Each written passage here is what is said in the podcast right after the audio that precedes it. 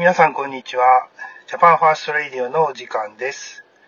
えー今週は石川県本部より浦川がお送りいたします。よろしくお願いいたします。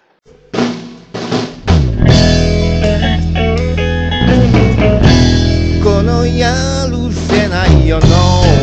中で何を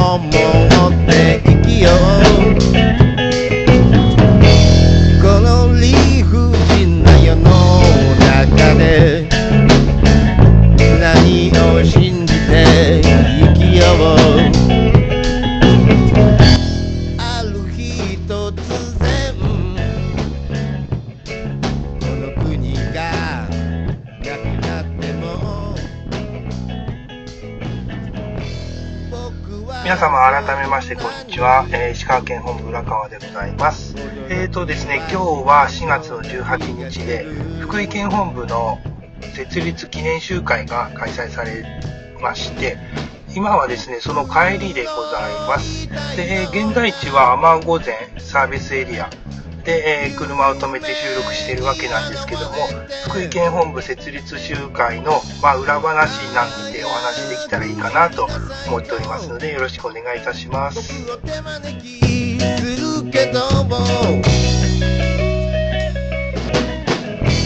このくだらねえ世の中だけどこの放送は日本第一と北信越の提供でお送りいたします。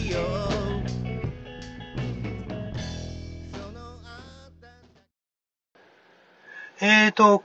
今日は私、あの、今朝ですね、石川県の方出まして、福井県の方に少しちょっと、まあ、時間より早く到着しまして、えーと、会場の設営とか、いろいろお手伝い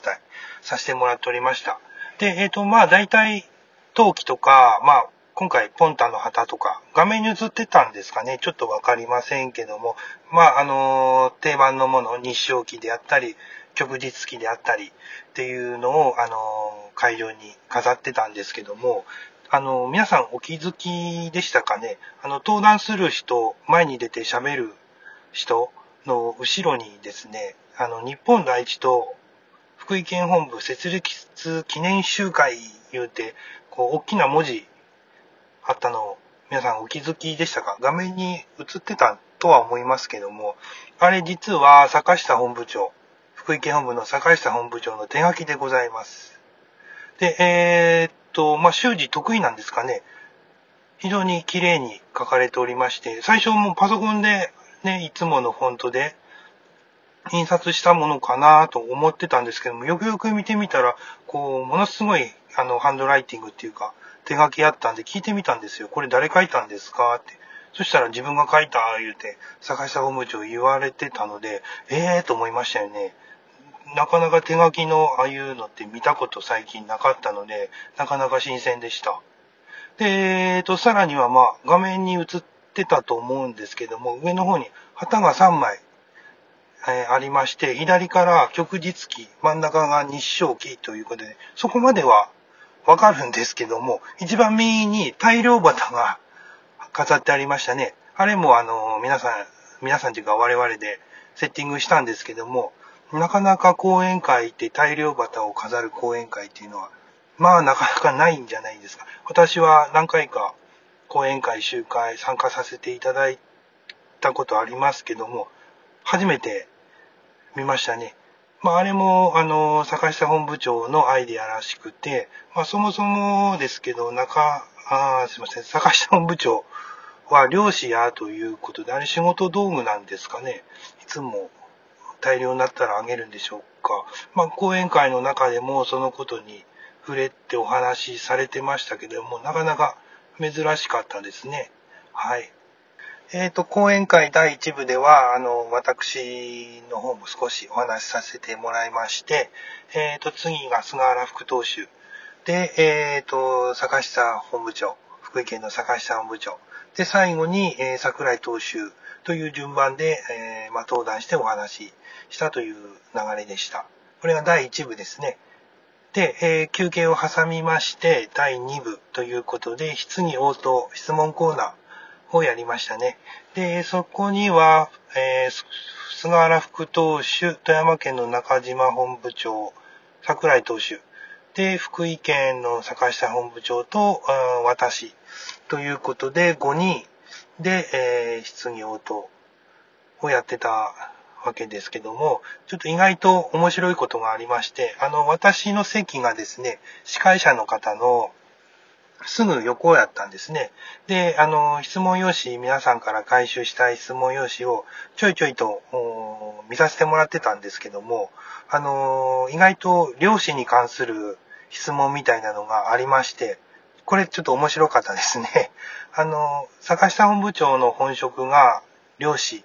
やということをもう講演会でお話しされてましたけども、その関係でそういう質問があったのかなと思いますけども、まあ私もそうなんですけど、普段生活してて漁師っていう職業の人とあんまりっていうかもう接することがないんですよね。で、まあ皆さん興味あったんでしょうね。まあ本来ならば、まあどういう生活スタイルなのとか、収入はどうやって得てるんですか？みたいな、こういろんな話が、質問用紙に書く欄があれば皆さんガーって書いてたような 感じでしたね。意外とそれがちょっと見てて面白かったですけども、まあ、あの、司会者の方、司会者の方の方で、まあ、関係ないやろう、まあ、実際関係ないんですけども、ということで、あの、カットしてたみたいですけども、その辺が意外と面白かったですね。まあ、実際私も興味あるとこではありますね。あの、漁師さんっていうのはどういう人たちなのかなというのは確かに聞いてみたいなと思いました。えー、今回の講演会は、えー、っと、当主のふわっちのアカウントと、新潟県本部の YouTube のアカウントで、え、っと、二つ同時に生中継してたということで、えー、生中継見て、見られた方もたくさんいらっしゃるかなと思います。で、えっ、ー、と、まあ、当主もですね、あの、講演会の中で、喋っておりましたけども、福井はのんびり屋さんが多いということで、パヨくんも全然いないという話されてました。で、えっ、ー、と、我々石川県本部が講演会やった時もパヨくんっていうものは全く姿表さなかったんですけども、ひどかったのが、今思えば、新潟の時ですね、もう去年、一昨年かな？になるんで、もう言っちゃってもいいとは思うんですけども、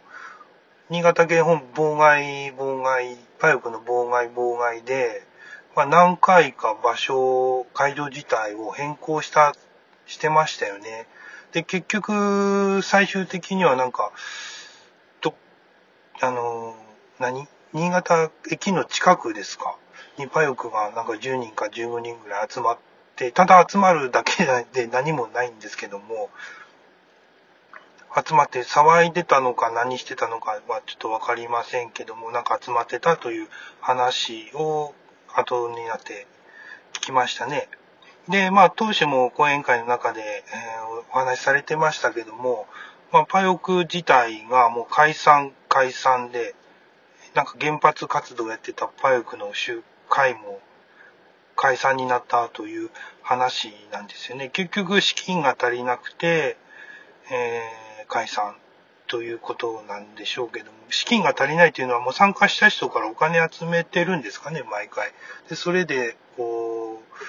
う、な、何してるんですかね、集めて。ボランティアではないですかね。参加費払って抗議活動するというスタイルやったのかもしれないので、ちょっとわかりませんけども、それがもう資金が集まらないから、もう解散するという、結局お金なんでしょうね。まあ本当にそういう外国活動というか、反日活動、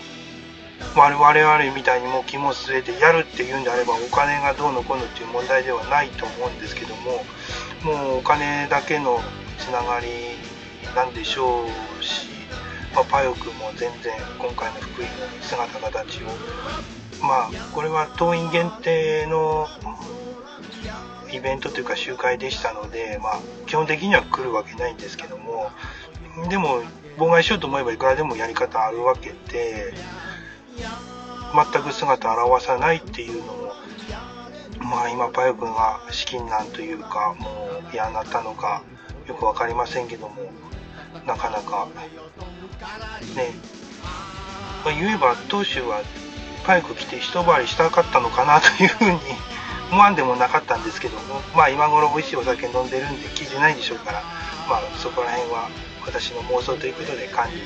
してもらえたらいいかなと思います。はい、じゃあ今回のジャパンファーストレディオは福井県本部設立記念集会の裏話とか、まあ、所感とかお話しさせていただきました。えっ、ー、と、これであの北信越、えー、5県県本部揃え組ということで、またこれからもね、一緒に活動していきたいと思いますし、またよろしくお願いします。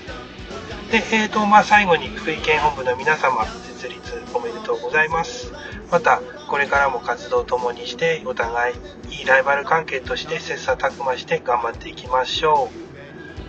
はい。じゃあ今週のジャパンファーストレディオは、えー、この辺でお別れになります。えー、北信越よりジャパンファースト。